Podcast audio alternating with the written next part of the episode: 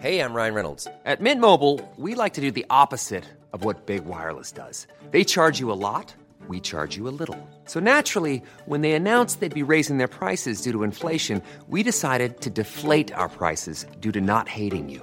That's right. We're cutting the price of Mint Unlimited from $30 a month to just $15 a month. Give it a try at mintmobile.com slash switch. $45 upfront for three months plus taxes and fees. Promo rate for new customers for limited time. Unlimited more than 40 gigabytes per month. Slows. Full terms at mintmobile.com.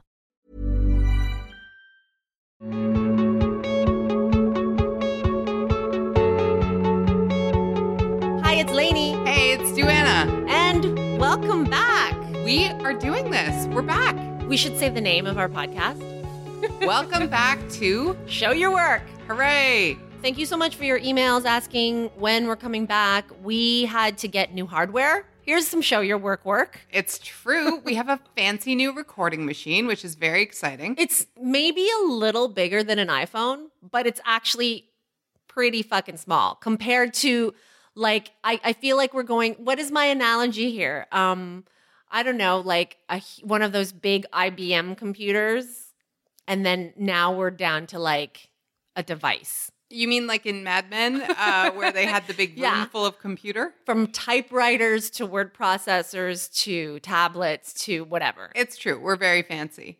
Yeah, we're hoping. I mean, we have plans. We have work plans for Show Your Work. We're hoping that we can travel Show Your Work sometimes. We're also super looking forward to having some guests on Show Your Work, some awesome people who are fans, people who you guys are fans of. Uh, basically, we're going to take advantage of anybody who's ever been nice to us and uh, have them pop up here and tell us uh, tell us about their part of show business. I'm super excited about that. The common denominator is that they also are obsessed and passionate and find work sexy, and we find their work sexy, and we find them talking about their work sexy. So, all of it is, you know, continuing our crusade to rebrand work to be super hot. which it is and that was why it was so hard to take uh the break we were happy for the break and yeah never more popular than when you guys were like when are you coming back but uh, there have been a number of things this summer that we were like oh if the podcast was on we would be talking about this Yep. There or like articles that came up and you sending it to us saying like, "Oh my god, you should talk about this on Show Your Work." And so we've saved all those up. All of them, a lot of them are going to be referenced in upcoming segments. Um, in particular, in the next couple of weeks, we're going to be examining in a big way how show business has changed over the last year. I mean, you cannot deny there has been um, cataclysmic or maybe not cataclysmic enough changes. Um, so we want to we want to deep dive into all of that, and we'll be referencing stuff you thought we missed but we didn't. homework has been done but for this week uh, you know the work sometimes presents itself right so How lucky are we?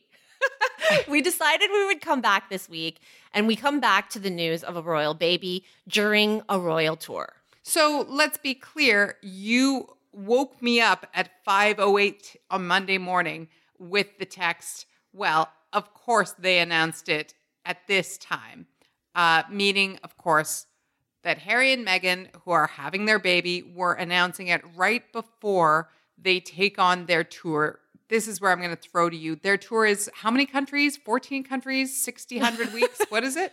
Four uh, Australia, New Zealand, Fiji, Tonga. For how many days? Oh, well, now you got me. I did not memorize the date, the number of dates, but in and around like two and a half weeks or so. Look, it's not just you. I feel like every second Instagram story has lined this up by number. Yeah. Um, you know, four countries, 14 days, 17,000 outfits, uh, meals by the dozen. There are those kinds of things that are, uh, everybody's very excited. Yeah. And then they said the thing. And then they said the thing.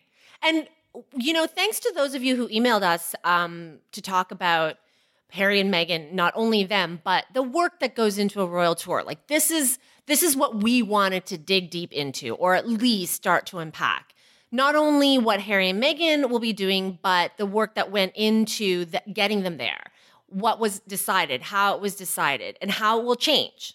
Okay, so let's talk about this. One thing I realized this week is that I'm pretty well versed in the royals, but compared to a lot of our social circle, I am a relative newbie because some people are super educated here. So, beyond just seeing the people and meeting the people, is there a reason behind a royal tour? What's the goal? If there was one of those papers where it says uh, objective at the top, what is the objective of the royal tour? Well, here on this tour to, let's say, starting in Australia, that is a country member of the Commonwealth. So the Queen is the head of the Commonwealth still. She uh, will be handing those responsibilities over to Prince Charles. Um, Prince Charles has designated that his small, immediate, working royal family, which consists of him, um, Camilla, his sons, their spouses, and when they're old enough, his grandchildren will be carrying on this work. I mean, if we want to get into an aside, that's where Prince Andrew is all pissy because his two daughters, Eugenie and Beatrice, are not considered working royals. And supposedly, this was the decision of Prince Charles. He was like, no, we're going to keep the team small, and your girls aren't part of it. I love, by the way, how you breezed by, oh, the Queen's going to hand it off to Prince Charles. Maybe not. and also how you breezed past a little dig the other day that I don't pronounce Eugenie properly. No, I said you do. That is one of the names you do pr- don't mangle, like Bellatrix. I, readers, I would like to, an opinion on whether or not that was uh, the way that read. Anyway, they're basically goodwill tours. That's it. Yes? There's no trade Yes. being discussed. There's no negotiation happening. and visiting charities, visiting with people who are doing good charitable work, supporting their philanthropic causes. Um, but yeah, by and large, they are ambassadors of the Queen, of the royal family, to the, in this case, to the Commonwealth countries to make sure the Commonwealth is strong. Um, you know, certain countries who are part of the Commonwealth, it's not like they're bound to it, right? Like they get to decide. They can leave the Commonwealth if they want to. So for the Commonwealth to exist and for it to be strong, you want those countries to be like, oh yeah, we still want to like be in this club. So it's a performance review, is what you're saying. this is the royals going to the countries in the Commonwealth. And I bring this up partly because I know we have a lot of awesome listeners who are not in the Commonwealth Yeah. uh, and who don't necessarily know what Canadians have been raised with, going like, oh, yeah, she's kind of the boss, but she's not the boss. In order for it to survive, they're basically slapping hands and kissing babies so that people will continue to give them their massive stipends. People have to buy in to be in the Commonwealth. They have to. And so, yeah, this is recruitment or stewardship. Like in fundraising, stewardship is a, a word we we use a lot. So when you steward a donor, so I used to work in fundraising. When you steward a donor, it's an existing donor, and you are basically there to say thank you all the time to the donor, to you know, give the donor updates. Here's where your money went. Here's how we spent it this year. If you support a scholarship, here are the number of students that you um, supported, your gift supported. And so you are stewarding, you're always stewarding that donor towards another gift, another donation. So, for like, I use the word stewardship here because these are members of the Commonwealth, and you're telling them, hey, this is what your return in being a member is. When you're a member of the Commonwealth, you get me coming with my pregnant wife to your country and um, me spending several weeks here. And as you said, slapping hands, shaking babies, taking photo ops, Probably not shaking babies. or sorry, slapping hands, kissing babies, um, taking photos, making your country look good, um, hopefully increasing tourism.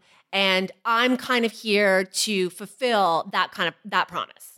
Okay, so let's discuss then the elephant in the room. Obviously, we want to discuss the whole tour and what it takes. I love this idea. And it's something that doesn't happen often enough. Uh, remember years ago, Emma Watson kind of tried to highlight the the work that went behind the Beauty and the Beast tour and Yeah. all the people. I'm Years so- ago, it was like last year. Oh my god, it It was feels like an 2017. age. I'm a hundred. but I love that kind of stuff.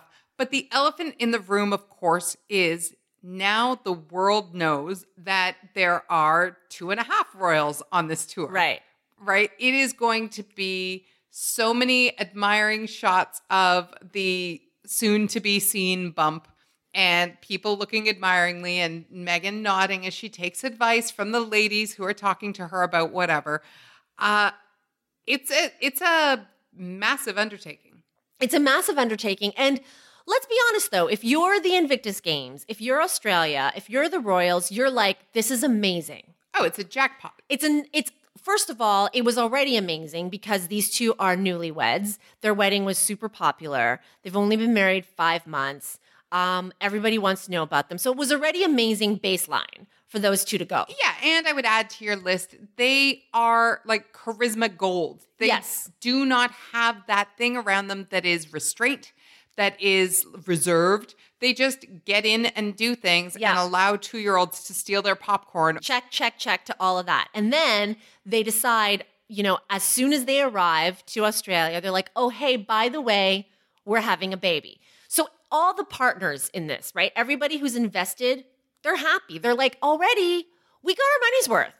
Even more photos are going to be taken. Even more people are going to be writing about this. Even more people are going to be like, yay, Invictus Games. Yay, like wounded, injured servicemen and women who are competing. Yay to the courage of their hearts and, and you know, the commitment that they've given to this um, endeavor. And also, if you're Australia, you're like, fuck yeah, like all eyes are on us right now.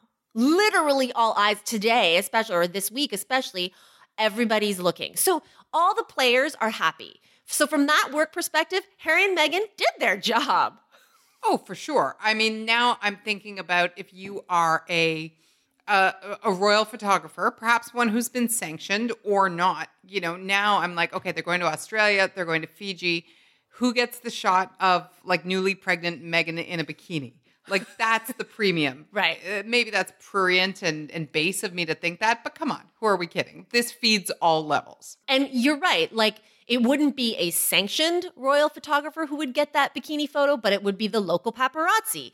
They're going to make money too, right? Like they're not officially It's a trickle down economy. Exactly. Trickle down economy. Yes. They're not officially accredited, they're around and they're going to try and like get photos that, yeah, the officially accredited people won't be able to because they'll be kicked off the tour right away. Right. So part of this, of course, is there's officially sanctioned photographers, there's officially sanctioned caterers, uh, Yep. wardrobe stylists, everything you can think of. Who hires them all? Is there a title for this person? there are titles for these people. Um, it starts months ago, right? It started months ago when they would have decided that this was going to be their first tour. Um, and it was a no brainer because Invictus 2018 in Australia had been already decided like last year. So, sure, back then, maybe we didn't know that Harry would propose and they would be married in May, but like the moment that he proposed, this was going to probably be it. So then there's the step of sending the team out to do like a recon mission. So that would be um, Prince Harry in Kensington Palace, the communication staff, the comms team. They would go, and they did go a few weeks ago. Well, first, like for a preliminary trip to really like develop a big, bigger list of places and things that they could be doing. Task force. That's right. I just like saying task force. Then they bring all that back, and then it's edited down by another team, vetted. Then they go back, and that most when you re- say vetted, you mean Yeah. like, no, that's not appropriate, or that happened on last season of Will and Kate, who are Australia. Yeah, exactly. Like they would um, they would say, no, that's not appropriate. No, someone's already done that already. Or yes, they did that already and we should go back. Right. Right. Or here are some potential issues with that. Um, here's what I'm feel I'm feeling uncomfortable with. And that's cleared through both KP and BP. Pardon me. KP and BP. Let's go back. Kensington Palace. Yeah. Which is like Will, Harry, Kate, Meghan, their comms team, like their staff. And then, of course, Prince Charles has his own staff out of Clarence House. And then Buckingham Palace, that is the Queen's staff. I like how you say, of course, you know. but here's part of why I'm asking, uh, partly because I had no idea what those acronyms were. Right. But the other reason is because if it was, if we were talking about celebrities, as we so often Mm-hmm. are, then you say it's planned, it's vetted, it's whatever, and Yeah. then it's run by their team. And I would say, okay, well, then whoever it is, Julia Roberts, Yeah. then gets veto power, right? Yes. She gets to say yes, no, bing, bong, Right. whatever. Right. But these guys are also kind of public servants in a weird way. Yep. While also being royal and famous. So who is who says what is important for them to do Mm-hmm. or who decides if something is or is not too gauche? Well, here's that's a great like that's a great question, and I think that this is my closest analogy. Let's say um, that a film studio is promoting a film, Right. and your star is in the film. Then ahead of the rollout of the film, the studio is going to have a big marketing strategy. Here are the countries we're going to go to for red carpets. Here are the press engagements we're hoping to hit. Um, and here's who we want on those trips. And then that bigger plan will be presented, let's say, by the studio, then to the star's individual publicists and managers. And then it'll go through another layer of vetting like, no, Scarlett doesn't want to go to Bulgaria. No, if this is like an Avengers tour, for example. No, Robert will only go overseas. He doesn't want to do UK. Right. Yeah. But if it was, that's fine when it's the Avengers and they have all the money and all the stars. Yeah. But if it was, oh, I don't know, there are no little movies anymore. But let's just say that it was uh, eighth grade, one of my favorite movies this summer. Yes. Uh, and they say, okay, we're doing this. Uh, Elsie Dinsmore, the star, does not get to say, oh, I'm not going here or going there. She's going because they said so because she's marketing the movie. Mm-hmm. That's Yes? right. Right. And Elsie Dinsmore doesn't have that accumulated capital. You know, a phrase I learned from you, right? So Exactly. I would say the equivalent here, though, if we're talking royals to celebrities, is Avengers. like, I would say that the royals probably can exercise the same amount, amount can exercise the same amount of veto as RDJ and Scarlett Johansson in terms of like what they will and won't do and what they're willing and willing not to do. That said, probably Prince Harry and royals are a little bit more amenable. What you're saying is if there's something they don't want to do, that's when they call Beatrice and Eugenie. yes, but I would also say that the minute they're on the ground, there's less room for no, I I'm you know what? I know you have me here junketing at this hotel from 9 to 5, but I've decided today I want to leave at 4. Royals aren't doing that. no, there's No. zero not coming out of your trailer. No. There's once you show up, you are on show. Now, to be fair, I guess if we have to, to celebrities, when they're cutting a junket day from like five o'clock down to four o'clock, they're just cutting, not just because I'm one of these people, but they're cutting out reporters. For royals, if they're cutting an hour of time, that hour is probably a charity or a conservation, like a conservation outfit or like outfit meaning organization or relief workers um, or hospital workers. Like they're, you know, leaving people who are not just reporters Something that has been They're still human beings. Yeah, but something that has been carefully considered and Mm-hmm. is worth their precious time. That's right. Right. Okay. So fine. So now it's all vetted and lined up and arranged, and a million people go and what bulletproof the rooms and and choose the the the food that's going to be served. Like, what do you? How much do you think happens in advance? Lots and lots and lots and lots and lots. Like, I mean, I I would give it the equivalent of you know when people you guys out there um, i know some of you your jobs involve event planning wedding planning um, conference planning all of those selecting menus yeah as much as like a wedding planner pre-selects what is on the menu for the bride and groom or the bride and bride or the groom and groom it's the same thing. Like it's all pre-selected it's vetted it's sent back to england. What do you think of this? Okay this is going to go that's no problem. I mean we saw a lot of this on the crown. Yeah, saw it on the crown or uh, th- on this side of the pond. A great book that I read this summer was Inside the Oval, a book by Beck Dorey-Stein, uh, which all takes place on press tours on Air Force One, but it's not fiction. It's all about real trips that she took while being on the stenographer staff uh, with President Obama. But the total work porn Oh, it's amazing. The work and the number of people involved and the distinctness of each of their jobs is fascinating, is very exciting. The difference, of course, with the royals is you're not supposed to see or know who any of those people are. Yeah. They're exactly. They're supposed to remain nameless. Um, we do know that, for example, Meghan and Harry have a staff of like what, 10 or 12 people. I don't think that's super big. Do you? I mean, not with the amount of work that you're talking about, but to think about 10 or 12 people to always be cloaked in never being recognizable, to never be seen. I did go through a period this summer in and around the wedding where I started reading some of those memoirs published by like former Diana bodyguards and things. Yeah. And it's a whole lot of always being there while being completely and permanently anonymous. Maybe this is my own hubris, but Yeah. I would find that to be an interesting challenge, especially because you're always on their beck and call. Like, I don't think you're kicking back by the pool ever and being like, oh, we're off duty now. Yeah. Because there always could be a thing. Well, I think I said this during our royal wedding post post royal wedding podcast where I said to you that that morning I was on the grounds of Windsor Castle, right? I had toured the chapel just like moments before the wedding started and the tour was given by the com staff. And do you remember me saying that they could not have been more chill?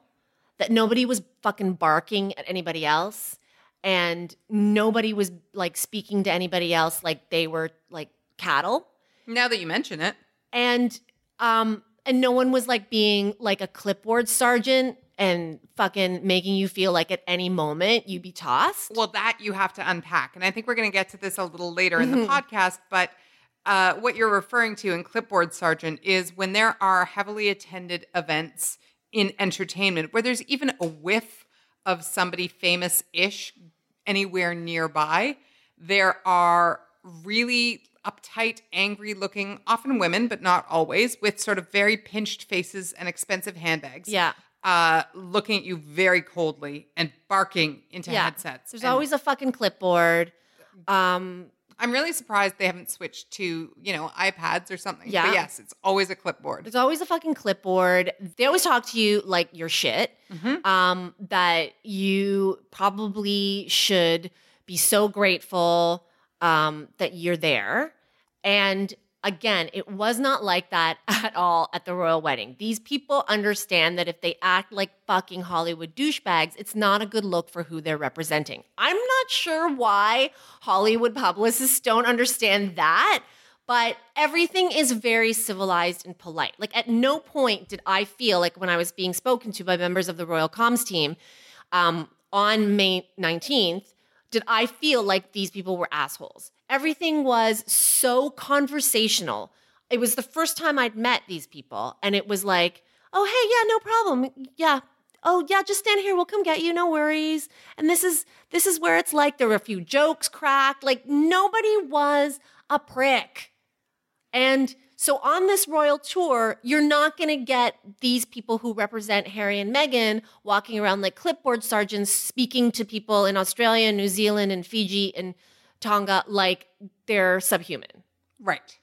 And so, you know, one assumes part of that is because they're going to be fine. They have prepped enough, there's enough work. Everybody has sewn weights into the hems of the dresses, which is a thing that I love that happens. Everything has been dotted and crossed and so forth. So, in theory, they're chill because everything's going to be fine, right? Yes, and also like I think listen, as I don't know, Mary Sunshine, I think that's your expression which I've stolen. As Mary Sunshine as this sounds or as the as this sounds, that thing like keep calm and carry on, it's actually programmed into them. So, then what do you think is the thing that would make a ruffle be shown? Because the thing about the clipboard Nazis and the reason they exist is because, as we know, people can go nuts in the face of the famous. 99.994% of people are totally normal and friendly and fine, and point whatever 6% of people who show up to see famous people go banana boat. And Yeah. that's what makes everybody tense. So, what would be a situation? Because we know it's not going to be like a security incident. Obviously, that stuff is all checked and and dog sniffed to a T. Yeah. So, what would constitute a problem? Do you think? I'm not sure because I've I've seen like the crying fans. I've seen like the ones that have been sunburned and waiting out in the summer sun for 6 days to catch a glimpse of the carriage going by at the wedding. I've seen them delirious. I've seen them weeping. I've seen them proposing. I've seen them want to take their shirt off. Sorry, proposing? yes, like I mean Harry's been proposed to I don't know how many times. oh, I thought you meant like people were so inspired by Oh, the carriage that they going by proposed that to they- each other on the spot. No, I haven't seen that. Um, Get on it, somebody. Um, so like I've seen that, but it doesn't seem to rattle them. Like those aren't the people they're worried about. I guess for them, the the and this is telling, the true enemy to them are their family or the people who can hurt them inside the castle. It's they're never worried about people outside the castle. They're working worried about the fucking mole inside the castle. The aunt, the uncle, the like the racist the racist, the the the fly off the handle dad. You know, those are the people that are the biggest concerns, not the fans. Right. So now we get to it. Your point, even though these are not celebrities and they'll always show up to do the job and so forth, is what happens when there's a you know a nude in Vegas scandal or a uh, I don't know what a Sure. toe sucking situation or something. And it's throughout history, right? Like even if you look throughout history of like kings and queens and like I don't know usurping and whatnot, it always comes from inside. It's like the brother who stabs you in the back. It's like I don't know your trusted general. Um, it's never someone from outside the gates. Well, then now I'm going to steal a line from your book and point out that this is fine, this tour. This is all kind of a cakewalk because all these people are in training for when George Cambridge is 12 years old and on one of these tours, right? When they unleash him uh, to, I don't know what, do something when they unleash him to do something completely sanctioned and he goes off the grid. Like Yes. that's going to be the real problem. That's going to be the real problem. Exactly. So, yeah, I mean, they are, they seem always unrattled. If they are going to get rattled, no one's ever going to see it. Um, you know, and yes. And I think that that energy gets like it drifts out. So on these tours, sure, they're going to meet their person on site in Australia, in New Zealand, in the other countries they're visiting.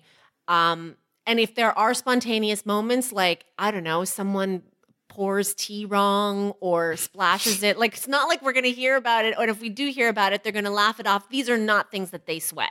Right. In Hollywood, they sweat those fucking things. It's true. That would be a big, big deal. But no, the the only the only thing that can go wrong is that the queen gets upset ultimately, right? Yes. And again, like, she doesn't show her upsetness in that way. But she would to them.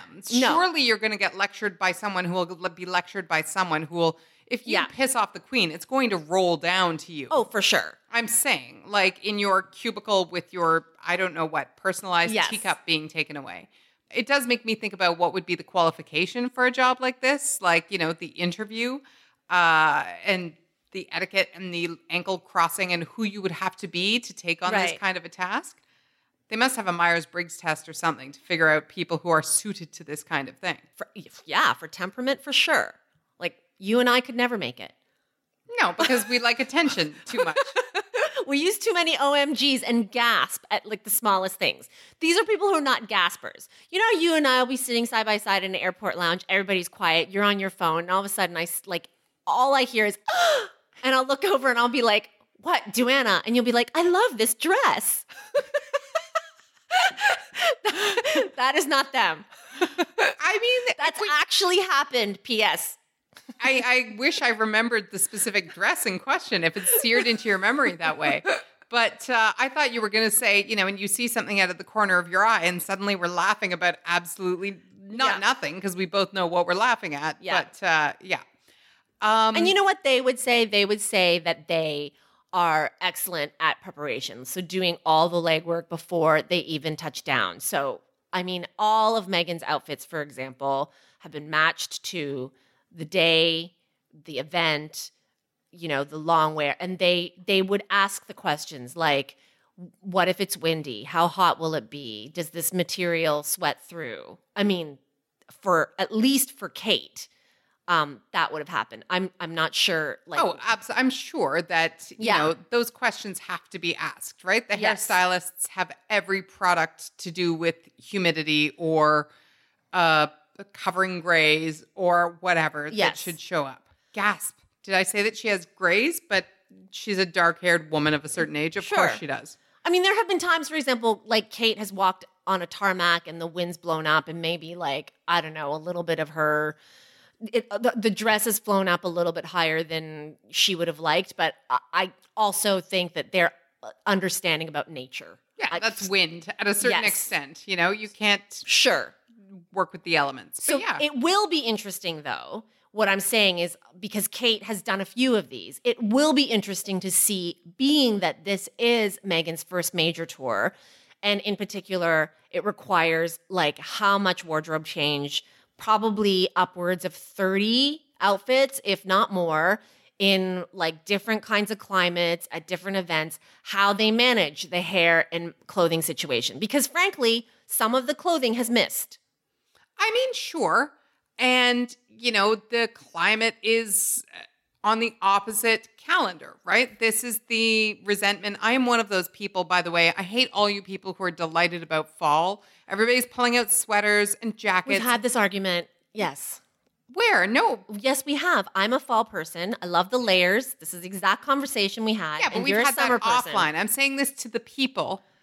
No, uh, Harry and Meghan now get to go into summer again and into those things. And yeah, everything from trends to fit to uh, what works in certain weather and whatnot is sort of a little bit upended, right? Because what would work in London does not necessarily work here in the same way. Not unlike a press tour for a movie. Yeah, yeah, yeah, for sure. Right? Like if you're doing a movie, again, if you're like on the Avengers press tour, if you're going to, I don't know how many countries, whirlwind, do you want to save your biggest flounciest gown for the for like UK or do you want to save it for Tokyo? Do you think this would be great for the fans in Shanghai or Beijing? And what's the weather there going to be? How's it going to play? Um, all those things.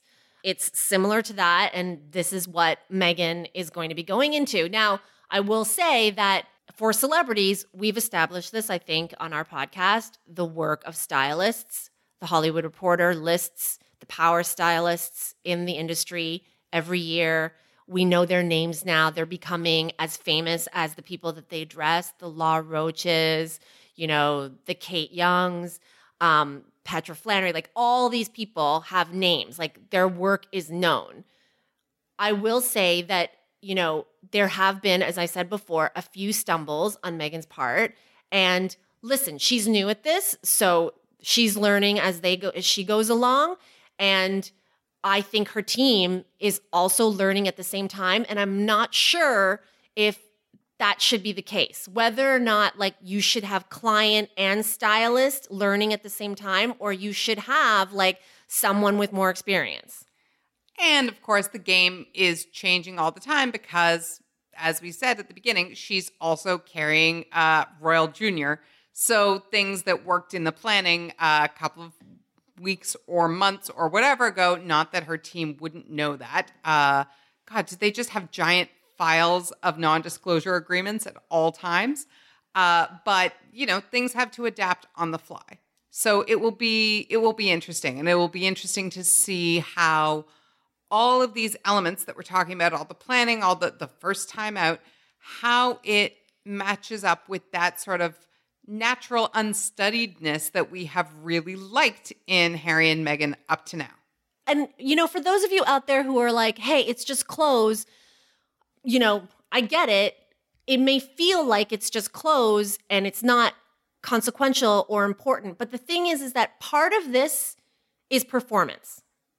Oh, sure. Um, for celebrities, for movie stars, and for royals. They are performing a duty. They are representing the family. And the performance is helped by the costume. Yeah, for sure. And it's not just about being the most stylish and the most fashionable, it's also always about being approachable, being able to fit in with the people and be I'm always admiring of that that when, you know, Will and Kate go to a a lacrosse pitch, God, I hope it's a pitch, um, that she's allowed to wear such and such a type of jeans and blazer. Or at an art Right. show, she wears this kind of a dress that says it's a day dress, but I can go to an art gallery in this or whatever it is. So it's also about making them look special and wonderful, but of the people as well. And we've seen too that when Kate goes on tours, she makes a point of wearing certain designers. I believe when she went on the Australian tour, she did wear at least once an Australian designer. Um, certain colors representing certain things. When she, she and Will uh, William toured Canada, there was like a pin or like a color of outfit, a red. Um, all of those are taken into consideration, are sent ahead of time and accessorized to the whole wardrobe. So, given that this is Meghan's first rollout and first opportunity to showcase that, I'm very, very interested to see how those elements are going to be worked in, how the countries are going to be honored, um, and how the specific artists are going to be honored from which country.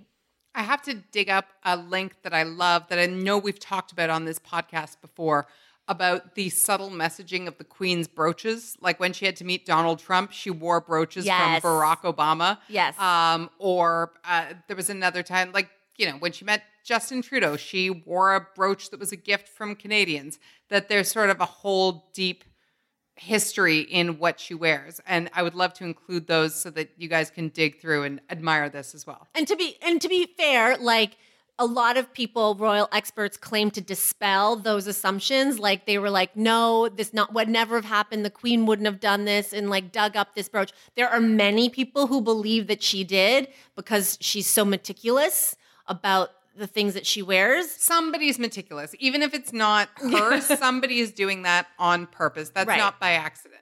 So, what overall are you most excited to see coming out of this tour? Well, I mean, you and I both like checklists.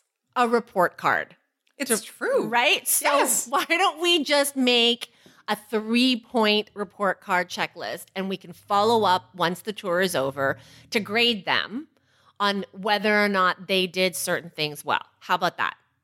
Okay, so my biggest category, you know, meets expectations, exceeds expectations, whatever. Yeah. Is going to be cute moments with children. That's a real hallmark. I need to see it again. I need to see the popcorn stealing situation reenacted or something or something akin to that. That's on my list. Yeah. Yourself? I agree. And I'll add how can we add animals to that? They are going to like a zoo. And when Will and Kate went there like a couple years ago with um, Prince George, there was that moment with the Bilby, and I made a joke of him like wanting to like squeeze the shit out of the poor animal because he was such a brute. Um, George played at like a party. There was like um play date. Is that what you call it? Yeah, a play date. Oh yeah, I remember when they like recruited children who That's wouldn't right. threaten him. so yes, definitely, and especially because um, Harry and Meghan are known animal lovers, dog lovers. So yes, will there be moments with children and animals meets expectations or exceeds expectations? Fine. You want her to get like kissed by a giraffe. Got it. Okay. right. Okay. Yeah. I like that. I'm down with that. Okay, good. Uh something cute said about food. This Mm-hmm. is the thing, right? Uh, a delicacy is served, a thing happens. There's got to be some sort of thing, or he, after politely eating a bite of food, one of them sneaks back for another bite or something. There's got to be a cute moment around food. Yep. Speaking engagements, Harry is uh, going to speak at the Invictus Games, certainly at the opening ceremony and closing ceremony. Meghan has a few events that she's doing on her own. So, speaking to people, um, public speaking, she's done very well public speaking wise because, of course, of her background and experience. She can speak extemporaneously very well. I like the fact that she can speak without notes. Mm-hmm. That's very like it's one skill I think that she has over and above her new family members. Most of them have to go with the card, right? Whereas she can really go off the cuff, still hit all her points. So I think that this tour is a great opportunity for her to showcase that in particular. Okay, I'm going to add to that one for uh, to our final point. We have uh, cute moments with kids and babies. We've got food stuff, and then speaking. I'm going to add as a subcategory in the speaking, making current references or jokes. I went back and read the sermon or address uh, in their wedding uh, from from the bishop who was, spoke there, who referenced uh, Facebook and Instagram in Yeah. the same breath Reading while reading off an iPad. in the chapel. yes. Uh, and I really felt like that was a watershed moment for the Royals. And so I'm looking for that to continue. I need somebody to make a reference to something, uh, to music.ly or music.ly or something that is going to keep them, you know, down with the kids. Maybe they're going to say they watch a lot of The Good Place, Yeah. something that just is keeping things in the mix. And of course, the wardrobe, the fashion. Right. So, that's four. Yeah. Okay. Okay. So we'll come back to this at the end of the tour and give them their grade. God, you've just hit my pleasure centers of like bossing people around and getting to say how they did. I'm very excited.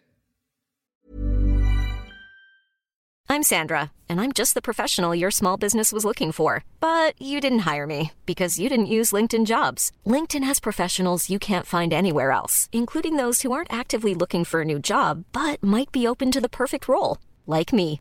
In a given month, over 70% of LinkedIn users don't visit other leading job sites. So if you're not looking on LinkedIn, you'll miss out on great candidates like Sandra. Start hiring professionals like a professional. Post your free job on linkedin.com/people today. Okay, so Harry and Meghan are the biggest story like in royals. Um I mean, it's not hard. like, and look, that's not hard. no, and um, the other biggest story that we haven't been able to cover until now, because it has been a big story ever since really the Venice Film Festival. No, no, maybe even before that, the release of the trailer. Um, Stars Born. We are going to be talking about Stars Born, do you and I, until like February 25th. February Right, but 24th you is the Oscars. The 25th is the day we post all our articles about the Oscars, and then we'll be done Stop it. I'm already tired.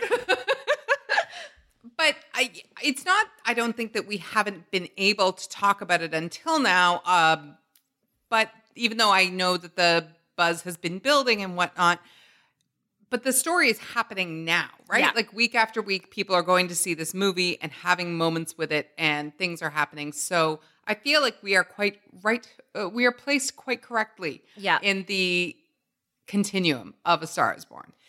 Yes, and there's so much great work to talk about in the making of this film, the strategy and the rollout of this film. But one article that caught our eye was about the music and specifically the soundtrack and the sort of the um, the strategy and the coordinated effort behind the release of the soundtrack and really the making of the music.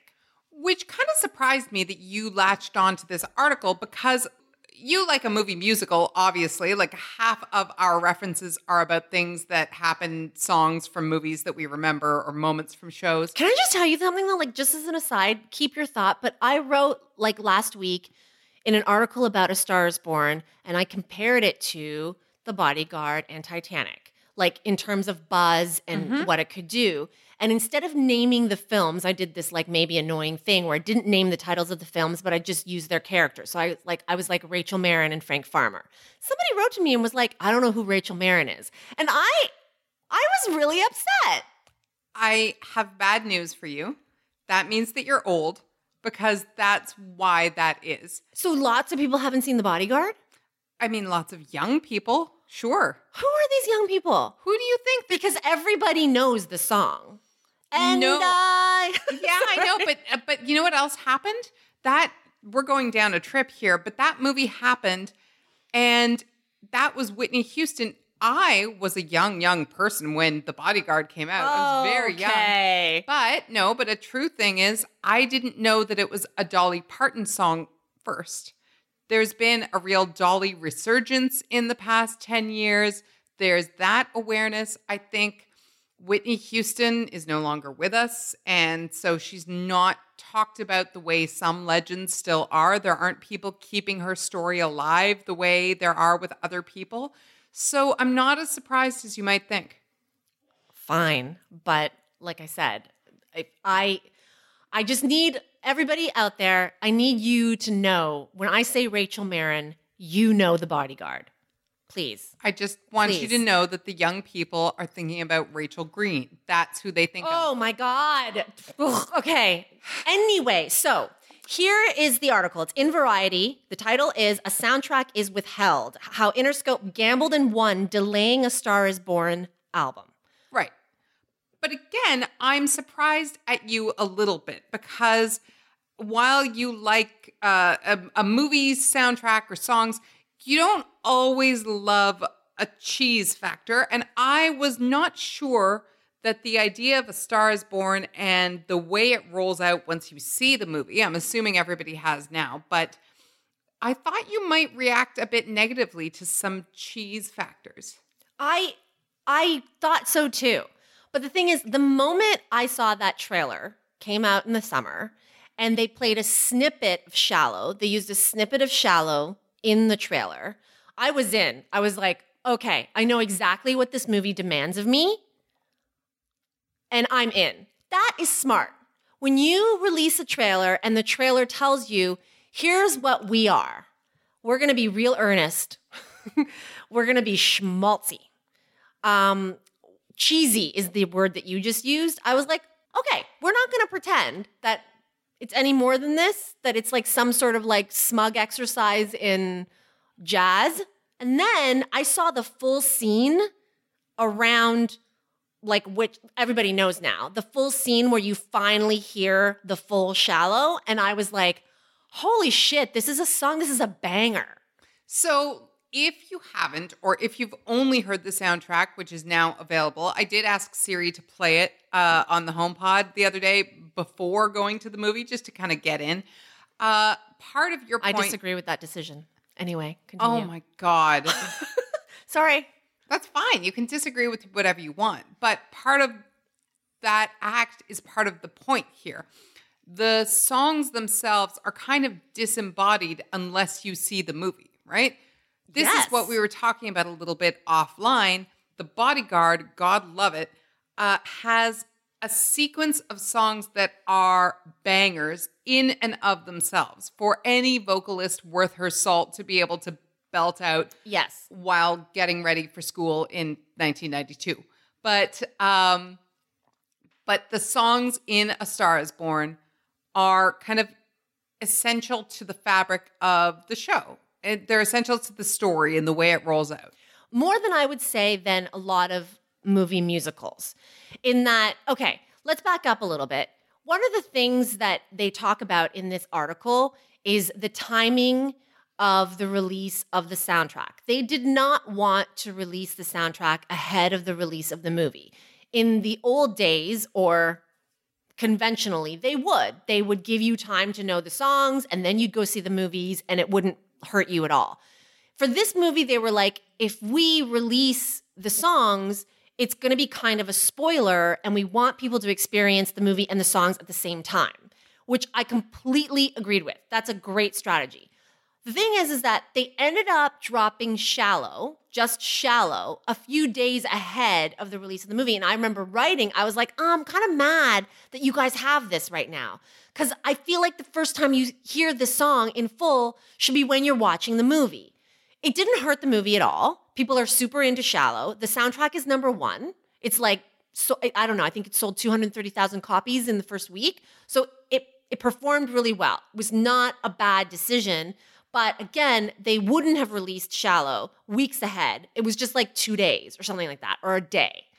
Um, and to your point about having the songs immersed into the storytelling, typically in movie musicals or movies with music, like in The Bodyguard, those songs were standalone pieces.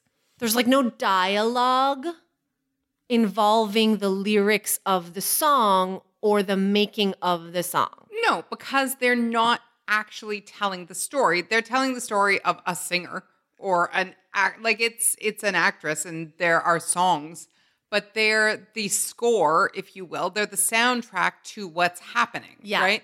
Uh, it's like if you walk down the street and you're kind of feeling yourself and you picture a song playing, but Yes. you are not actually the one writing that song. No. And A Star is Born requires you to understand that these are the songs that are being written by Jackson and Ally in the moment as the show unfolds. That's right. It is, there's a word that I'm going to misuse a little bit called recitative uh, in opera and or musical theater, where the story is being told through the song at the time, especially if you have a show like, oh gosh, I don't know, Hamilton.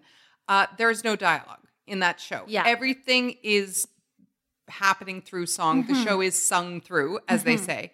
So you have to listen to all those songs, and the characters are brought to life through those. Right. This is how A Star is Born works, and it makes it actually a lot closer to being a true musical Yeah. or a gosh, what else would we call it? Not really a tour movie, but almost a docudrama because you're watching it happen Yeah. and the songs themselves are characters essentially. Right. And they're being created in the context of the movie. And it's again, it's a specifically different context than any like Disney movie where, you know, you have, for example, you talked about Beauty and the Beast earlier. Mm. And yes, there is a scene involving a song, but it doesn't involve the actual construction of the song. Well, no, it's a bit of magical thinking, right? Yes. Oh, I'm having these feelings now, and so I'm going to break into song. There's an argument to be made that that's not true in The Little Mermaid because her voice was kind of a a plot point, but otherwise, yeah, it's just people singing because they do, not because making songs and making music is part of their story. So specifically with A Star is Born and Shallow, that song was, quote, written in the movie when the two of them end up in a bar fight, they hit up a grocery store, they buy frozen peas, and then outside in the parking lot, they start talking to each other and getting to know each other and developing an intimacy. And she's like, Oh, here's what I just came up with. And he was like, "What the fuck? That was amazing." And then she she matches it to like a piece of a song that she had written maybe a few days ago and kind of puts it together. And that the dialogue comes in and in between and around the lyrics of the song, which which means that the songs were written and then the script was updated. Talk me through that. I mean, yeah, it's interesting because as you're talking, um, I've never written a song in a professional context where there are songwriters sitting around. You know, you often hear they go down to Nashville or wherever for a few weeks at a time. And essentially, it's a lot like a writer's room, the way we talk about a TV writer's room. People throw out lines and Yeah. ideas and so forth, and they all come armed with bits of melodies or bits of lyrics or verses or whatnot. Uh, but what's interesting about what you describe is, yeah, which came first, the chicken or the egg, is a really interesting point, right? So they're writing the script and they say, okay, it's got to be something like this. She's got to see through his tough exterior. What's the line? Uh, isn't it hard to keep it so Ain't it hard keeping it so hardcore? something like that, right? Like, which is a good line. She's making fun of him Yeah. and seeing through him and all that kind of thing. So probably Bradley Cooper wrote the script with two other writers. Mm-hmm. And so I would say they probably outlined it to know that the sentiment needed to be there, that it was that idea. Yeah. Oh, you're so hardcore, you're so this or that. Then they go into uh, the studio and create the song, see what works. I would believe in different movies, different ways, but this is Lady Gaga that we're talking about. She's going to be there. She's going to be talking about what's going to work and what's not. He's going to be sitting behind the glass the way you often hear people do and the way he was in the movie, going, Yeah, that's good. No, that, you know, is there something where like he can correct her or whatnot? Then they take that outline and that song and then go and write the exact dialogue for the scene, or more accurately, probably improvise some of that dialogue for the scene to make that seem like what it was, which was a pretty authentic songwriting experience. I defy you to find a, you know, a professional songwriter who's like, that would never happen. I think it does all the time. I think it's probably, there's probably a word for that style of songwriting of taking things that happened within the day or the moment and putting them into the scenes. If it was a different kind of movie, if it was a different kind of song, Taylor Swift would write about having frozen peas on her hand. You know what I mean? Right. Like it would be a retelling of events. But yeah, everybody would have had to be very involved in each stage of the storytelling in order to make that work. Yeah. And it wasn't just one time, right? Like there's the other song that she talks about when they're in the diner. You know, they go on the bike ride to Arizona, I think it is. That's where he's from. Yep. And they stop in the diner and she opens up a notebook and she's like, here's a song I'm tinkering with. And then that's a song you hear later on. She's in the studio. Yeah, it wasn't that good. I, I didn't like that song as much. I'm sorry.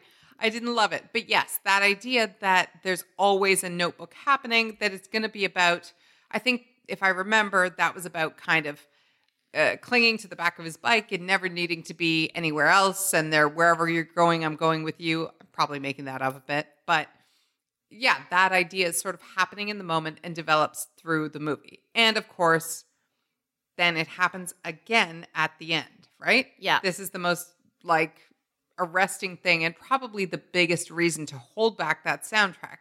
The final song that Ally sings is is performed posthumously. Yes. Right? After Jack has has done the thing. Do you not know? Guys, uh, like I mean Oh my God. Okay, enough now. This is the fourth time this movie has been made. It's a story as old as time. He dies. he doesn't die, he kills himself. That's different. Well, okay, he dies by suicide. I just want to clarify for those who are grumpy abstainers that, you know, he doesn't die in a car accident. Okay, I, yeah. It's, my frustration is not at you; it's at spoiler babies because again, fourth movie, story as old as time. Yeah, but if it would, but I'm going to argue he will die every time. Yeah, but then why do I go see it if it's going to be the same? Maybe this time is the time that he gets saved. Why would I go see this movie if it was the same because movie? but look how great the the telling and the retell like it is a uh, we always talk about the same themes you all like it's not anything new they haven't reinvented anything it's a different way of showing you Which is where we come back to. He has written a bit of a song. She says to him, Show me how you think this goes. And then we fade off and do something else with her weirdo manager or something. And come back a half hour later and she's performing the song. And he told her how he intended it to be.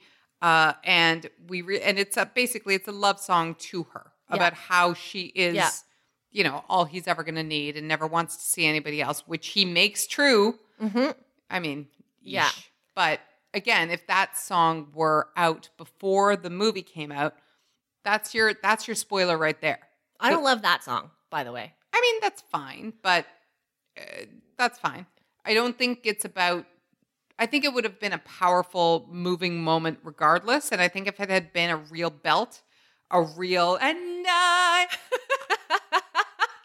we've both done that today now I well, you got one in. I had to. if that was the case, I don't think you would be as focused on her pain, right? Mm-hmm. We are, this is not a conversation about his talent, her talent, whatever, because we could talk about the acting and everything else forever. But I think the point here, musically speaking, is keeping that hidden and keeping that song kind of low key allows it to be about the performance of her and her you know, new stage of life more than it is about her vocal prowess. And so, would you agree then, even though I had some problems with the film, not a lot, but some, like I don't love it as much as other people do. I like it very much. I will mm-hmm. say that. But I think this film's greatest strength to me, and I hope maybe to you, is that it is about work. Oh, it's about work, absolutely. This and is a work movie. every slight fantasy thing that happens is backed up by a lot of work. So, Mm-hmm. for example, the arguably the biggest sort of fantasy that happens in in this movie is when she's supposed to go like she drops everything and quits her job and they're going to take him to where was he? Phoenix? No, somewhere else. We don't know. Like that is one of the mysteries because she had to get on a plane, but everybody was like, "Mm, "Wasn't this in LA anyway?" Yeah, but he could have been in San Francisco. You got to take a plane. Pretty Sure. woman taught Oh, us there you that. go. know. Um, but one of the things that I loved about that whole sequence is that even though it's a fantasy situation, the work of it and the practicality of how it would happen is all the way through. Well, how do they get to the plane? Well, the driver's waiting outside. Well, when they get on the plane, the, dri- the plane is on the tarmac. Somebody is called for it. When they get off the plane, somebody's waiting with passes. They walk through the bowels of the venue. Yep. And then they're backstage, and there's 45 people backstage. And you can see him looking over and knowing somebody's giving him the thumbs up. Yes, they got her here. They did the thing that he wanted. It is intimately backstage in a way that I love. You'll also notice, speaking of work, uh, that we never get the shot from the audience. Not once when they are performing Mm-hmm. are we in the audience looking up at Jackson Maine on stage or at Ally on stage. Yeah. It's always really close to her at the piano Yeah. or the two of them crossing in front of each other. One of the things I love is Well, the only time is, and this is for the purpose of this, is when her dad's watching it back on YouTube. yeah, but and that's, because uh, someone from the crowd took it. that's an But yeah. audience's perspective. Yes. Yeah. But we never go out there with the camera. No. And they do things that I love. Like when you pass somebody on a stage like that, and you can talk to them full voice. Because Yes. if you're not mic'd, ain't nobody can hear you. Yeah. So you fully can be talking to them. They do a lot of that. They do a lot of what the fuck are we doing? You're changing the show. We what? The the claustrophobia of being under the stage. Yes, I love the work of it. And I love the authenticity of the whole first half, I would say, is is a real a, a real ride that I bought every second of. I yeah, right up until like probably I don't know, 10 minutes after Shallow. Like that Shallow then plus 10 minutes to me it's almost a perfect movie. It falls apart for me a little bit after that, but right up until that point I am all the way in. But you know, spoiler babies aside, I was I was surprised the whole way through the reactions and the choices and things. I I liked. I had questions about, but I liked. So we didn't start off trying to talk about this, but the holding back of the soundtrack is partly about creating surprise in a movie Yes. that everybody's seen before. Yes. And that to me was accomplished because you see it all for the first time.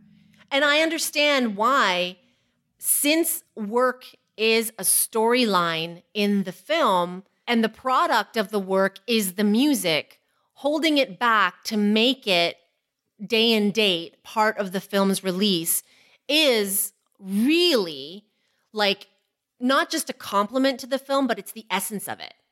Yeah. And I mean, it helps. I'm the most cynical person on earth, and I won't even watch certain things if I don't like the performer. And I hear myself sitting here talking about Jackson and Ally all the way through, not Bradley Cooper and Lady Gaga. You know, I, it helps you believe in the myth that they are who they say they are. I also have to point out, because it won't fit anywhere else, that her friend, who we see a lot, but who does not actually get to perform, is Anthony Ramos, who originated the roles of uh, John Laurens and or Philip Hamilton on Broadway in Hamilton. You're welcome. Thank you, Joanna. I, you know what? I'm not. Nope. I'm not taking that. There are people who are musical nerds who Yes. would be yelling at me if we weren't here to discuss it. I'm loving that we kicked off season three with a Hamilton reference twice, and Pretty Woman, and The Bodyguard. Anyway, the next time you watch A Star is Born, or the first time you watch A Star is Born, watch it through the lens of it being a work movie, through the work and the construction of the music, and see what that does to your experience. And lastly, when we were deciding what we were going to talk about this week, you said, well, there's also the story that I, I have to tell, that I said I was going to tell. Uh, Duana, I have to. And once I discovered what it was, I was like, oh, yeah, no, absolutely. We have to. So without further ado, this is that story. Well, and backstory, story to the story. When it happened, I said to you, Are we saving this for show your work? And you were like, Fuck yeah. Oh, absolutely. Okay. But, you know, things happen. So We're here. we're here. And this is the story of why um, I didn't love at all my interview with Jake Gyllenhaal at TIFF. That's not quite the way you framed it on Instagram, though. Uh, for those who were there back then, so this would have been what, a month ago to the date, September 10th or 12th or something? You actually wrote, uh, and I think Sasha was with you. Sasha produced me on that red carpet. Yeah, something like he he couldn't bear me or something like that. I think Sasha's words were like Jake Gyllenhaal has never hated anyone as much as he he hates Lainey. So yeah, and then I think I said I like I was subhuman in his eyes. Amazing. Yeah. So okay. Let's go. The movie is The Sisters Brothers. It's a red carpet. And I just because I would I got hung up on this until I didn't. It's about brothers whose last name is sisters. Yes, Correct. Fine. The brothers are played by um, John C. Reilly and Joaquin Phoenix. Right. I have interviewed Jake Gyllenhaal before. He's Hmm. great and fun. He's super cute. I still like him and I still like his work. Fine. Uh, how big is his role in this movie? I'd say he's like he's number three on the call sheet. As one would do. You're Yeah. not going to show up to promote a movie where you're the number eight guy. That's right. So it's John C. Reilly, Joaquin Phoenix, the sisters brothers, Yep. right? And then there's him and Riz Ahmed. And so you are on a red carpet to promote the movie, Mm-hmm. which it was having its premiere at TIFF. It was premiere?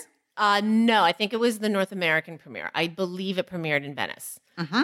So he shows up. I had already interviewed a couple of cast members. I was number two on the red carpet, and I could see him and hear him talking to the reporter in the number one position.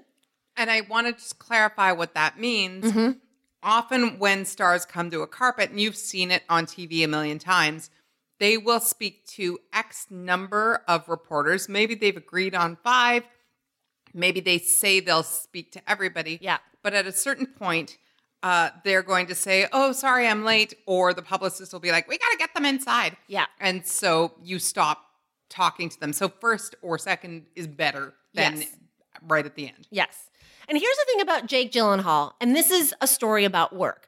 Jake Gyllenhaal, the the interviews that have made him famous or that people like watching on YouTube are the ones where he's really, really cute. Like he makes funny noises or calls Ellen on her birthday, or he makes fun of his name with a journalist from, I don't know, Germany who I will tell you how much you like or liked Jake Gyllenhaal. Yeah. You once promoted an interview of his about not having his puggle anymore, like he lost it in a custody Yeah. debate or something, and you were still okay with him. For somebody to not have their dog is so anathema to you, and yet you're like, no, he's Jake Gyllenhaal. Yeah, like he, you know, the ones that's, that's probably why online, you know, he can be an internet boyfriend because he's so cute in these interviews that have been out there. The thing though is behind the scenes with people who are on the circuit and who have to interview him, you know, it's one of those like when he's on, he's on, but sometimes if, if he's off, like look out. So you'd heard that before. I'd heard that. I had never experienced it, mm-hmm. but people have told me about it. So he's talking to the reporter in the first position. I'm waiting in the second position. I can already tell that the interview with the person in the number one position is not going great. It's awkward and stilted, and Jake just wasn't like, I could tell that he wasn't feeling it. Right. And I'm just going to interject for the last time. Yes. It's a bloody challenge to, in the space of what is often 45 seconds. That's right. You have to strike up a rapport, Mm-hmm. get something going that is not about you, but also getting them to say something that's cute, that's a soundbite, that's whatever. Yeah. Uh, I've done it many times myself. Yeah. And you need to engage them, but not ask anything that's too long, that they're going to Yeah. stand there for too long. Yeah. Keep it going. It's a tough task. Yeah. And so his publicist happens to make eye contact with me while I'm waiting for him to wrap up with reporter in the number one position. Yeah. So she's like, just two questions. He want we want to do the whole carpet. And I was like, yeah, no problem. I'm just gonna ask him about working with John C. Reilly and Joaquin Phoenix. And I'm gonna ask him about working with Riz, and I'll ask him about Toronto. She and she's like, he loves Toronto. He's been here so much. Yeah, talk to him about Toronto. So I'm like, I'm at this point, I'm like, okay, I'm in. The mm-hmm. publicist likes my questions. She likes where I'm going. Even though his interview with the other person might not be going very well, I think I'm good. So he steps up to me.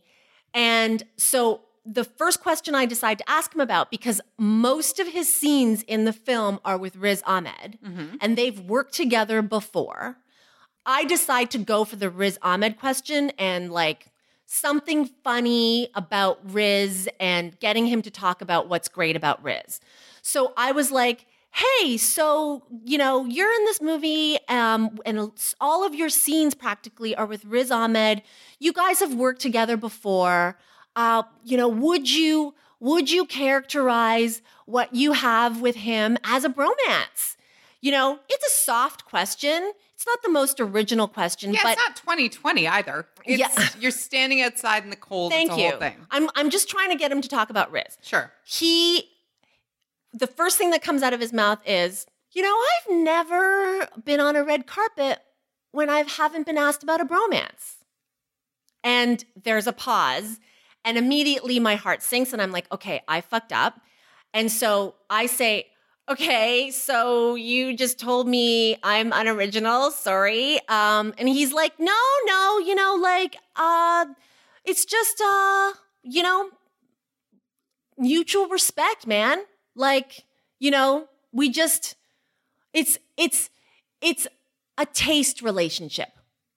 A what? Sorry. I'm No, let's be clear. I've heard this story before. Mm-hmm. Yeah. I got the whole thing on Yeah. text. I heard it on the You phone. You reacted the same way when I said it the first time. Yeah, but a taste thing? Like, I mean, Yeah. this is maybe I'm hearing new things. That's a, it's not a thing that you say. And again, these are, it's not a thing that you say in this kind of interview. Yeah. This is a, if you were interviewing like a theater actor who had never done a movie before, that's Mm-hmm. Sure. one thing. But this guy knows how the game is played, Mm-hmm. and standing outside the theater is different than inside the actor's studio. Sure. Please continue. So thank you, Duana. So I'm like, okay, well, strike one. Let me try again. He felt it wasn't an original question. I'm I'm gonna own that and I'm gonna keep going. And so he's still talking. He's talking about having his taste relationship with Riz Ahmed. In my mind, I'm like, okay, I'm listening, I'm listening, and he's like, so you know what? But the real, the real bromance is between the brothers, John and Joaquin. So I'm like, great, I'm gonna go for it with John and Joaquin. Um, so I said to him, I just talked to Rebecca Root. Uh, Rebecca Root has a role in the film, a small role, but a critical role. She's amazing in it. And when I talked to her five minutes ago, she had told me that when she was working uh, with John C. Reilly and Joaquin Phoenix, that they were so method that she found John warm, just like his character, and Joaquin quite standoffish and aloof. Now, Rebecca Root's in the movie. She just told me this. Did you have the same experience? I thought that was a fair question. I don't know what you're talking about. I I I don't even know what that means. What did you want to do in this moment? Well, I wanted to tell him to fuck himself. Right. Like, you know, I wanted to say, hey, but I just asked you a question about the brothers, the real bromance, which is what you told me in your last sentence. And I gave you a question. Why isn't this question good enough? Like, I would have wanted to say that to him. He's not feeling it. He's like, I don't understand. I, I, I don't, I, I, yeah, you know, whatever. And I was like, okay. So now I'm scrambling again. I am switching gears again. So I'm like, okay, fine. That doesn't work. Let me go deep diving into thematically what this movie is. Not a red carpet question, P.S. This is a long form, fucking New York Times, if you want it question, but I will go deep diving into this question. This movie shows such a sensitive, warm relationship between two brothers in a Western setting that seems counter to the toxic masculinity that typically we see in a Western. Toxic masculinity has been something that we have been interrogating in our culture. Do you think that this is one of the messages, one of the takeaways from the Sisters Brothers? So it's Westerns. What is your what is your Duana perception of what Westerns are? I mean, Do men sit around like singing and holding hands? no, I haven't seen this movie, but no, you know what I think. I'm a stereotype where this is concerned. I think about hats and belt buck- hats and guns and belt buckles Bang bang. and tumbleweeds. Yes, shoot 'em up, bang bang, tough guys. Also tumbleweeds. and also tumbleweeds. And this is what the film does. Like it's a very it's a beautiful relationship between these brothers, like caring and tender. Okay, but that's right? not the point. Okay, so I give him a question where maybe he can talk to me about yeah, like Because I just want to be clear here. Let's forget about the movie and what it's about. Yeah. Okay. Because that's fine, and I know you, and I'm sure your questions were great. But the point is, you're trying to get something he's going to grasp onto. yes, I'm I'm switching gears for the third time. Bromance didn't work.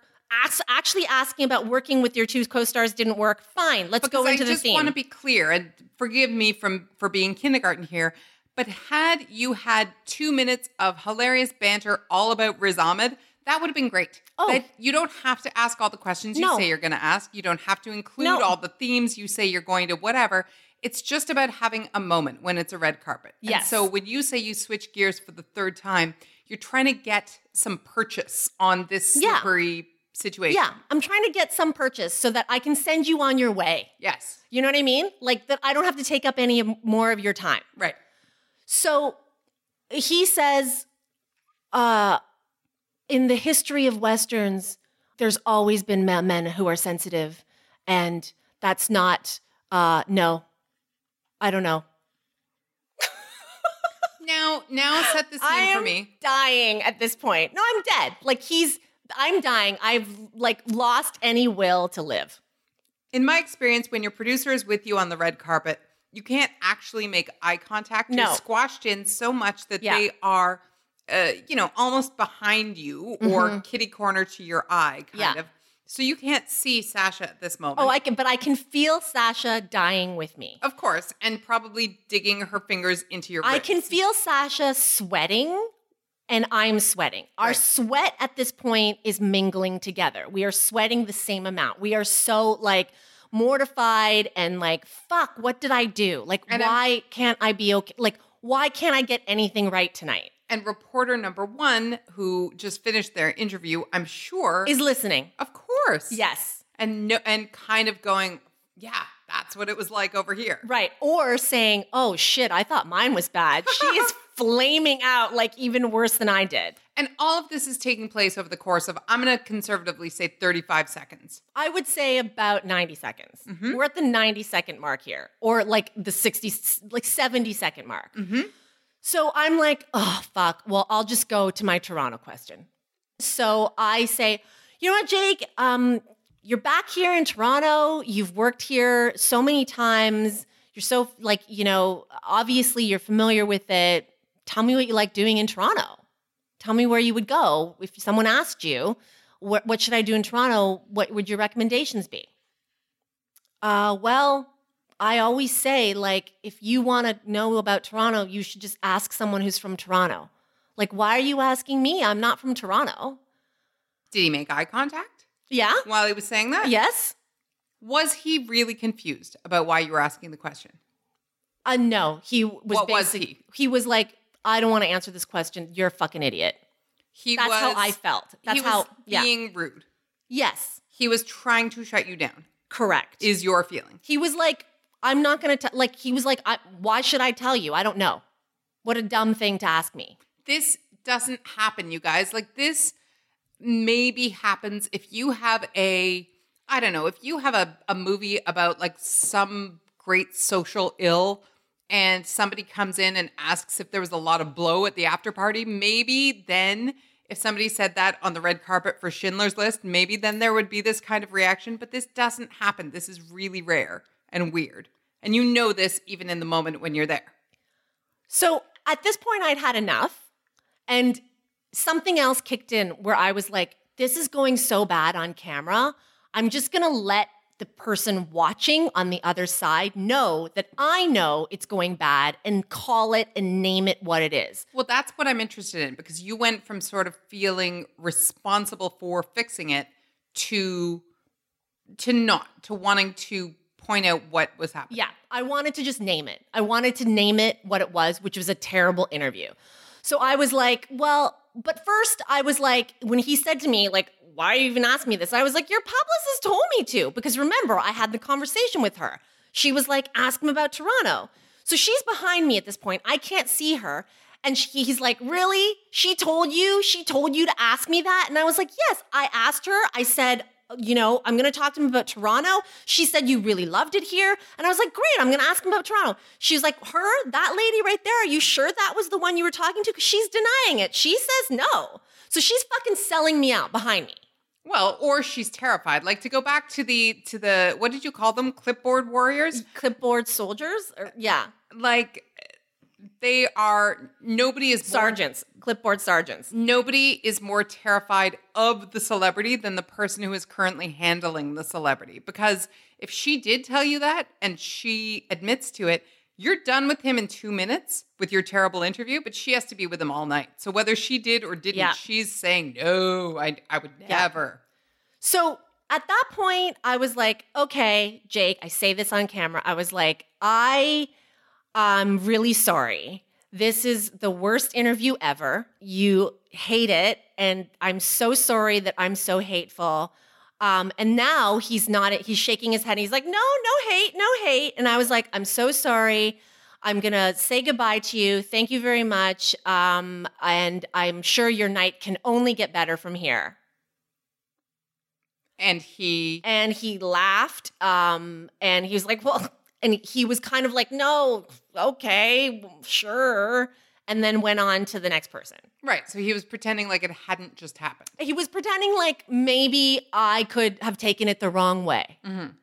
um again nobody in my vicinity perceived it any different way Right. like it was me, Sasha, who again wanted to die. Sasha has the, as we know, the lowest threshold of like Embarrassment, conflict, yeah, any whatever. of the above. Yeah. She doesn't she wanted to She was like, yeah, he hated you, Mhm. and um, but listen, from a work perspective, this is what I'm saying.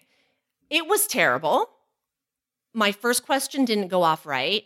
I tried to redirect. He wasn't feeling it. At a certain point at work, when nothing you do is right, what do you do? In my case, I chose to just call it.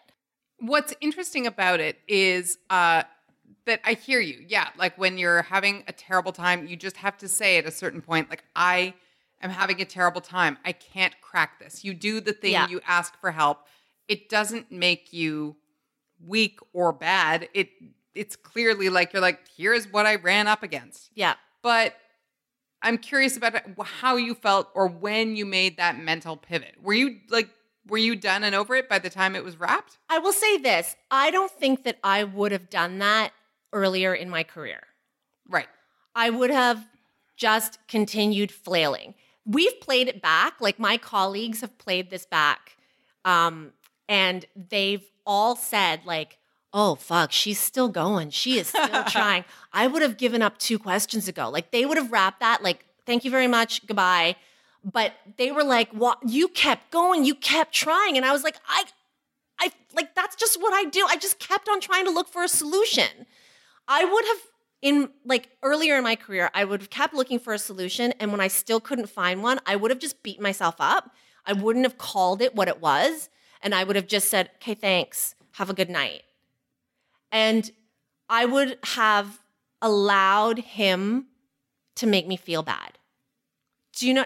I you know, what I mean? exactly what you mean. Yeah. in that moment, I have had a long time to think about it. I have had time to discuss it with my colleagues. We're laughing about it right now, but on a serious level, he made a choice that night in the answering of those questions to make me feel bad, or at least to make me feel stupid. Right. And the thing here that is different and yet similar to lots of other work situations is that there's a power differential. You need a thing, he knows that you need a thing, and that you can't say, or he thinks you can't Mhm. say, hey, you're being a dick, snap out of it. Yeah. Uh, so it's a it's a it's a power situation that you're walking into. Yes. And that's kind of what you're dealing with when you say he made me feel stupid or poorly. That was my interpretation of it through my however many attempts to give him a question that he would have been happy to answer. I was trying. You could see me trying. Like if I'm a, like I'm not a sweater, like in that like a visible pouring. No, you don't perspire. It's I, annoying. I perspire in places you can't see. and if I did though, like it would have been streaming water down my face. You could it was a visible effort.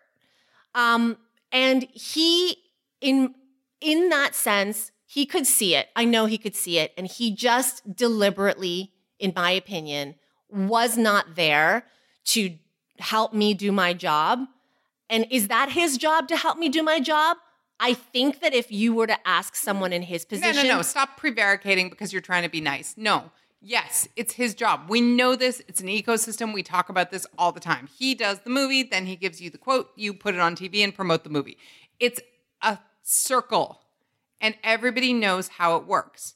Why he chooses to act that way on a day, and like all the usual caveats. Maybe he was having a bad day, maybe a million things, maybe a whatever.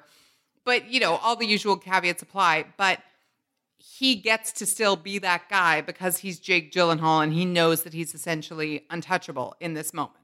Well, yeah, and I that brings me back to what you just mentioned about power. In that situation, I know you're out there fans of Jake Gyllenhaal and it is hard, right? Like and you are welcome to be like, "Well, Lainey, your questions were just super. Let's just move on. I love Jake." Great. In that situation though, there is no way that the person on my side of the rope can make a person on that side of the rope hurt. That's where the power is. It is a like to have this conversation, you accept that as fact. They are there after people on my side of the rope have been waiting for hours. Number one, I've already been waiting for hours. I wait for hours to get two minutes with you mm-hmm. so that I can take it back to my workplace. What you say to me doesn't affect the rest of your night, but what you say to me affects the rest of my night and maybe more. That's where all the power is.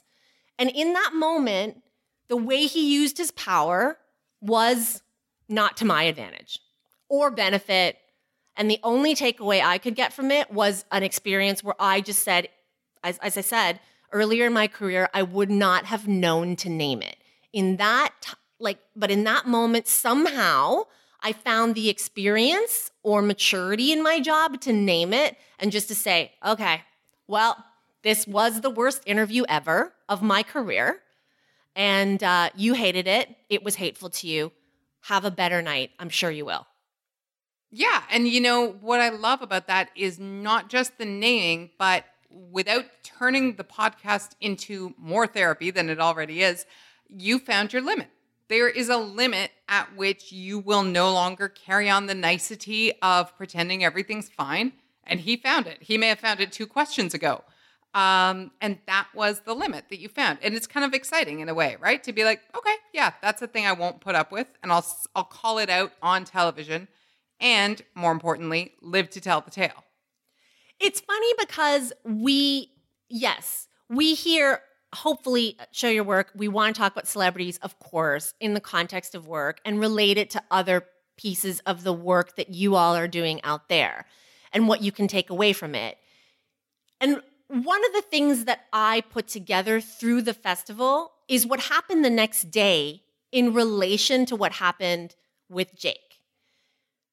You're gonna have wins at your job and you're gonna have losses. I had a loss that night, like a big fucking loss on a Saturday night at TIFF. And I left saying, well, shit, like that wasn't my night. Um, the next day, I interviewed Maria Bello. And it was not on a red carpet. I had 10 minutes with her. So, to be fair to Jake, it was a different setting. And I had a great interview with her. And at the end of the interview, she leans over and she says, You are an outstanding interviewer. You're going to have a big career. No, you didn't tell me this. And in the back of my mind, number one, my first thought was, Oh, Maria Bello, how old do you think I am? Because she spoke to me like it was the beginning of my career, which was fun, nice. Like it was nice to hear. But secondly, I thought to myself, well, this is what you take away from your job. One day you're going to fuck up a presentation, or your boss is going to hate the spreadsheet you put together, or whatever. And hopefully at your job, you get another chance the next day to not prove it to anybody else, but prove it to yourself. But you know, it's I've always talked with a friend of mine about how a good job gives you a lot of at bats. No matter what the job is. Love it. Yep. The experience is if you only get one thing a year to do and it mm-hmm. doesn't go well, that stays with you all year. It's Yeah. awful. It haunts your dreams.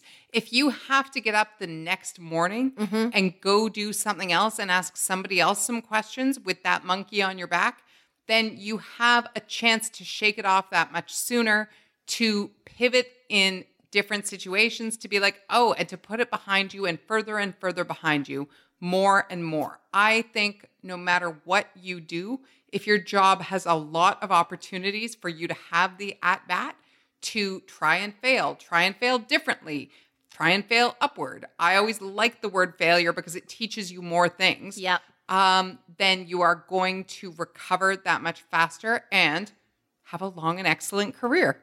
So, I guess the whole point of this story, other than gossip, um, but gossip is good.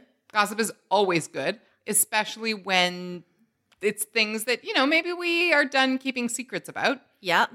Is to say, if you can, create those at bats at work. Like you just said, the greatest thing is to have a job where it gives you lots of at bats. If it mm-hmm. doesn't, create them. create them and go find them and keep giving yourself situations where you get to change the story, right? The next time you have an interview, an at bat, a whatever, then it's not, oh, remember that time that it was kind of awkward and that thing happened? It's remember that time that the day after a devastating loss, somebody came and hit a grand slam?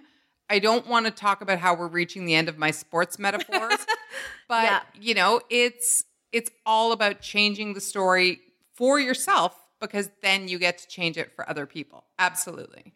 So, with that in mind, it's a new season of Show Your Work. Hopefully, all of you will have lots and lots of at bats. We have a new at bat next week. Haha. We want to know about yours. Tell us what you think, what you liked, what you're working on, what you want to hear more about. And if you're out there, Jake Gyllenhaal, you'll probably never interview with me ever again, but I will keep seeing your movies. He really is a great actor and he's really good in this movie. Sure. Uh, uh, we will debate that and many other things on season three. I want to debate or not how exciting our new podcast artwork is. Uh, don't know if you've seen it pop up on your phone, on your podcast feed. I am delighted with our incredible new image. Uh, and they were created by at Paco May, uh, whose incredible work you can find on Instagram. Thank you so much, Paco. We love it. And we love looking like, uh, you know, kind of the most beautiful and hilarious versions of our line drawn selves at all times.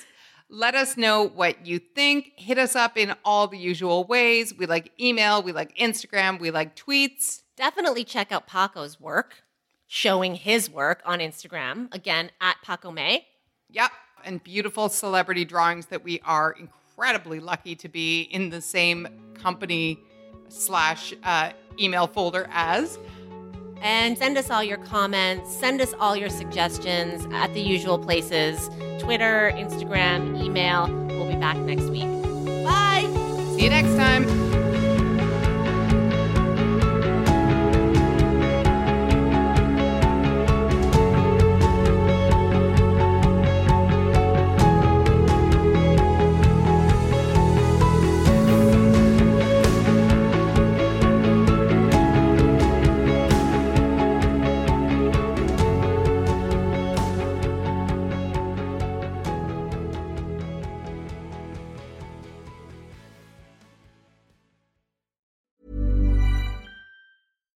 Deserves the best, and there's no better place to shop for Mother's Day than Whole Foods Market. They're your destination for unbeatable savings, from premium gifts to show-stopping flowers and irresistible desserts. Start by saving 33% with Prime on all body care and candles. Then get a 15-stem bunch of tulips for just $9.99 each with Prime. Round out Mom's menu with festive rosé, irresistible berry chantilly cake, and more special treats. Come celebrate Mother's Day at Whole Foods Market.